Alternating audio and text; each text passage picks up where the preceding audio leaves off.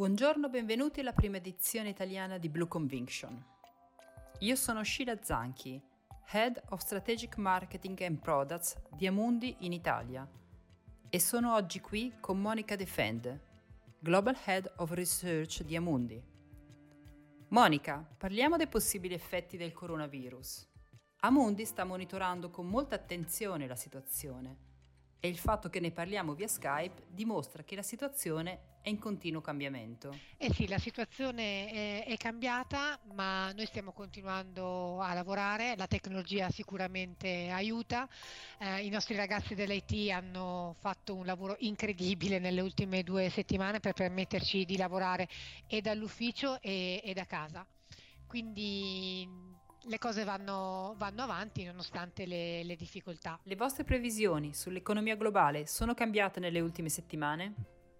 Eh sì, necessariamente sono, sono, cambiate, quindi lo scenario base intanto uh, rimane centrato sulla idea che questo deterioramamento dell'economia globale sia temporaneo, sia concentrato in particolare nel, nel primo trimestre, questo è vero, deve essere vero per uh, i paesi dell'area asiatica, ma potrebbero esserci degli, degli strascichi in particolare per uh, alcuni paesi, paesi sviluppati, in, in particolare l'Europa l'Europa. L'ipotesi centrale uh, sul quale stiamo fondando il, il, nostro scenario base è quella che in Cina questo shock sia uh, contenuto e sia reversibile e rimanga supportato da azioni di politica monetaria e, e fiscale che saranno in grado di far rimbalzare a velocità uh, più o meno uh, sostenuta eh, l'economia dopo la contrazione del, del, primo trimestre. In generale questo shock comunque porta a un rallentamento del commercio globale, un rallentamento della produzione uh, industriale in particolare in, in, alcuni paesi, in generale dell'attività manifatturiera con un effetto poi sulla, sulla domanda interna. Ci puoi raccontare qualcosa di più riguardo alle prospettive di crescita mondiale?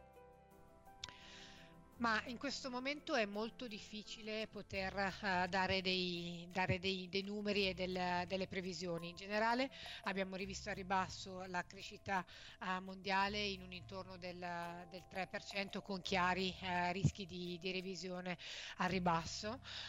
sapete che noi operiamo con scenari base, scenari alternativi, non abbiamo cambiato le probabilità che assegniamo agli scenari, ma sicuramente i toni e le descrizioni che che troverete al, al loro interno sono uh, decisamente più, più, scuri e più, più, cauti. Questo è uno shock di, di domanda, uno shock di offerta uh, che eh, coinvolge sia il settore manifatturiero che, che quello dei servizi. Quindi il messaggio che vorrei convogliare è quello di non guardate al, alle previsioni ma guardate al sentiero di, di, crescita e se dobbiamo guardare dei numeri guardiamo al consumo giornaliero di, di energia, ai dati di, um, di fiducia del, delle imprese, i dati sul commercio, perché questi sono tutti elementi che ci eh, dovrebbero aiutare a capire meglio in che modo e quando la Cina e gli altri eh, paesi saranno in grado di reagire a questo shock. In una prospettiva di più lungo termine, avete identificato le tendenze in atto?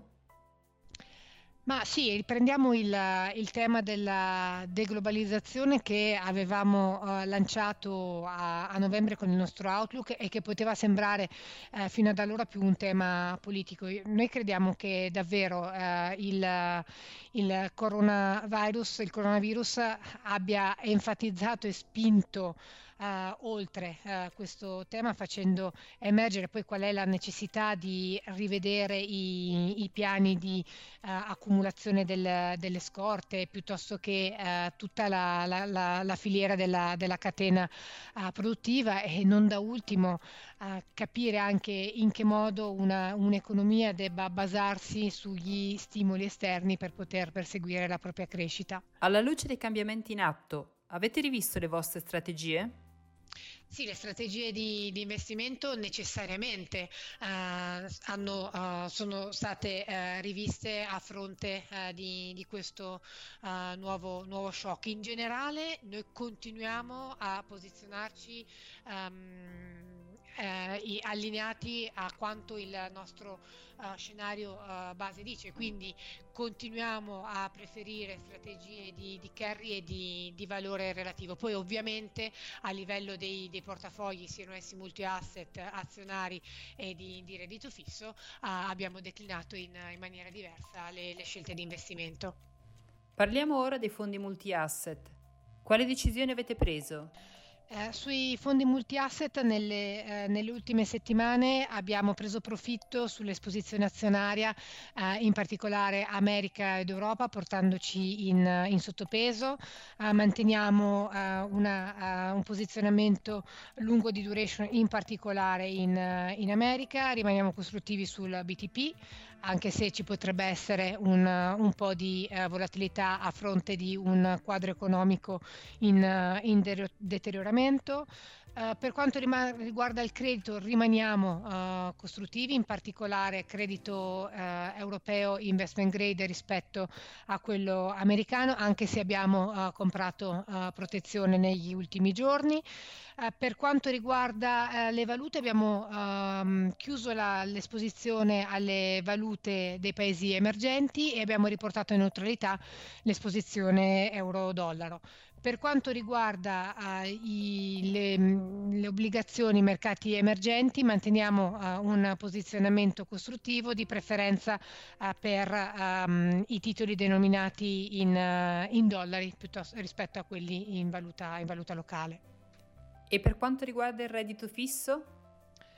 Per quanto riguarda il reddito fisso, a livello di esposizione globale di duration siamo neutrali, ma uh, manteniamo una differenziazione geografica, per cui abbiamo una preferenza per uh, i titoli americani, quindi siamo lunghi eh, di, di, duration americana, mentre per quanto riguarda l'esposizione domestica abbiamo una posizione di duration che va da corta a, a neutrale anche nei, nei, portafogli di reddito fisso la, um, la, la convinzione eh, più forte eh, rimane quella del, del, credito, dove si sono aperte delle opportunità a livello di, di, di, singolo titolo, quindi la selezione rimane cruciale e in generale abbiamo uh, ridotto l'esposizione al beta.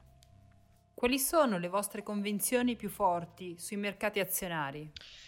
Per quanto riguarda uh, il comparto um, azionario, l'idea che la selezione rimanga un aspetto fondamentale uh, in, uh, in, questo comparto rimane anzi è rafforzata alla luce uh, dei, degli eventi recenti. Per quanto riguarda le azioni europee non abbiamo quindi cambiato la nostra convinzione base che è quella di andare a selezionare titoli di, di, qualità laddove poi ci siano delle, delle discrepanze di, di prezzo favorevoli all'attività degli investitori bottom up.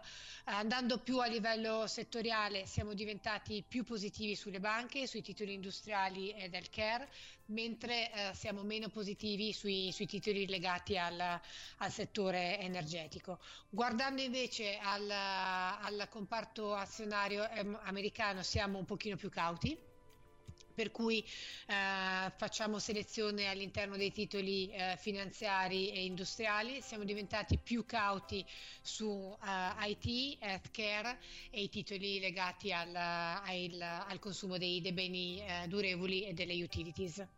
Grazie Monica. Dunque il nostro scenario centrale è quello di una battuta d'arresto temporanea, sebbene più prolungata rispetto a quanto ci aspettavamo un mese fa, seguita poi da una ripresa.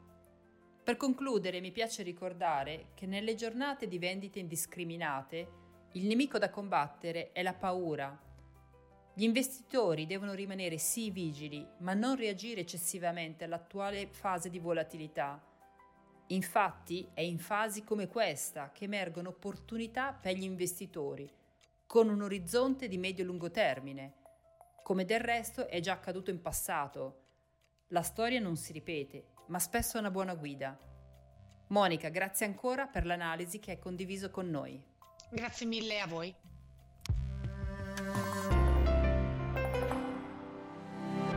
Presente registrazione audio ha finalità meramente informative. Le informazioni in essa contenute non rappresentano un'offerta di acquisto o vendita di prodotti finanziari, una raccomandazione di investimento e non sono da intendere come ricerca in materia di investimenti o analisi finanziaria. Le opinioni espresse riflettono il giudizio di Amundi al momento della loro diffusione e sono suscettibili di variazioni in qualunque momento, senza che da ciò derivi un obbligo di comunicazione in capo ad Amundi. Non si garantisce l'idoneità a qualsiasi scopo di investimento delle informazioni fornite, le quali non devono essere utilizzate come unica base per assumere decisioni di investimento. Eventuali dati riferiti a performance passate non sono un indicatore attendibile di performance attuali o future.